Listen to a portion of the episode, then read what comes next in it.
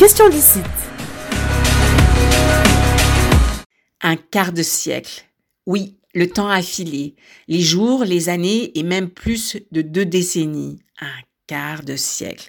C'était un 28 octobre. Cette date, je la portais sur mon calendrier cette année, un peu comme on arbore un fleuron à la boutonnière. Il s'agit d'un jalon significatif dans ma vie, dont j'étais fière et en même temps une date empreinte d'une toute relative gravité. Non pas comme un poids étouffant, mais juste assez pesante pour marquer le sérieux. Cette date, qui pourrait sembler anecdotique, porte en elle une certaine solennité. Un quart de siècle. Et tout à coup, j'ai l'impression d'avoir plus vieilli que ce que je pensais. En effet, il y a 25 ans, un 28 octobre, j'arrivais au Québec comme immigrante avec mon mari et notre fille d'un an et demi. Je me souviens des premiers jours, du choc culturel, des toutes premières fois, de l'accueil chaleureux des amis qui nous ont accompagnés dans nos premiers pas en terre québécoise. L'accueil est vraiment primordial pour ceux qui arrivent dans un nouveau pays.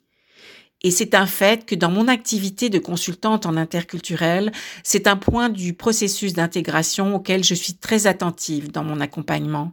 Quand c'est possible, je veille à accueillir avec attention et convivialité tant mes clients que les nouveaux arrivants avec qui je suis en, en contact. Il s'agit en effet d'un moment charnière, d'une expérience dont la couleur teintera le reste du cheminement d'intégration. Il y a 25 ans, je me souviens d'avoir lu pour la toute première fois Nelligan, dont j'ignorais tout, grâce à mon amie Cécile B, qui nous recevait. Merci à elle, grâce à la chaleur de son accueil, de sa délicatesse et ses attentions, nos débuts ont été rassurants, enveloppants. Ces premiers jours ont teinté positivement le reste de notre immigration. Cécile est repartie du Québec quelques années après, mais je suis encore reconnaissante pour son accueil qui a fait toute une différence pour nous. Il y a 25 ans, je me souviens d'avoir découvert Outremont juste quelques jours avant Halloween, paré de ses plus belles décorations.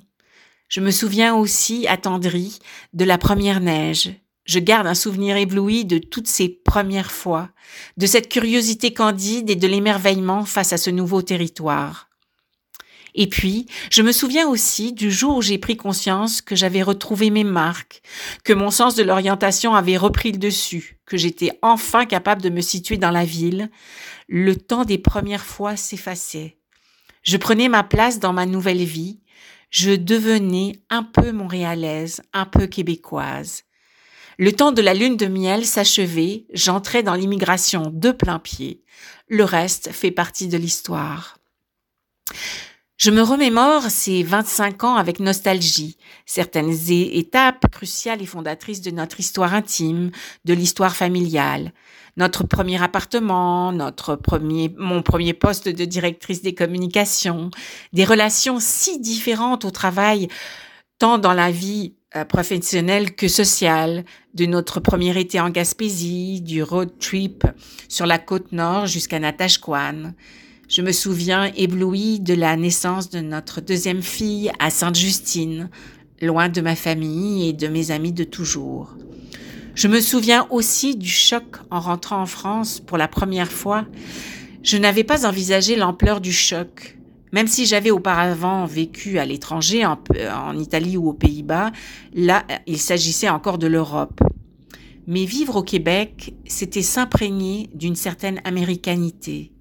Et il était clair que j'avais changé et que j'avais intégré du Québec ce qui me correspondait et j'avais délaissé une certaine part culturelle de la France.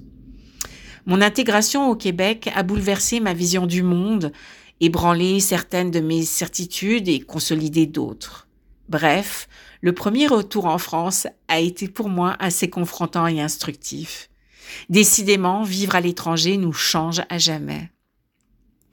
25 ans plus tard, je suis hybride et pluriel, comme tous ceux qui ont vécu l'expérience intime de vivre ailleurs que dans leur pays d'origine. Une part de moi est attachée à la France, plus particulièrement au sud, et une autre chérit le Québec pour son côté lumineux et les possibles qui m'ont été offerts. Si je suis reconnaissante au Québec de m'avoir accueillie et qui vivre m'a fait grandir, la route n'a pas été un long fleuve tranquille, loin de là. Et je ne sais pas de quoi l'avenir sera fait, mais j'ai célébré dignement ce quart de siècle au Québec. C'est étrange d'être consciente de faire partie de ceux, de plus en plus nombreux, qui ont le cœur sur plusieurs territoires, dont les identités se superposent, se mélangent. Nous participons au métissage du monde finalement, et je dois souligner que cette expérience enrichit et étaye ma pratique professionnelle en interculturel. Mais avant tout, ce métissage fait de moi, j'ose l'espérer, une meilleure humaine qui, aussi modestement soit-il, participe à enrichir le monde. Merci et à bientôt. C'était la chronique Question d'ici.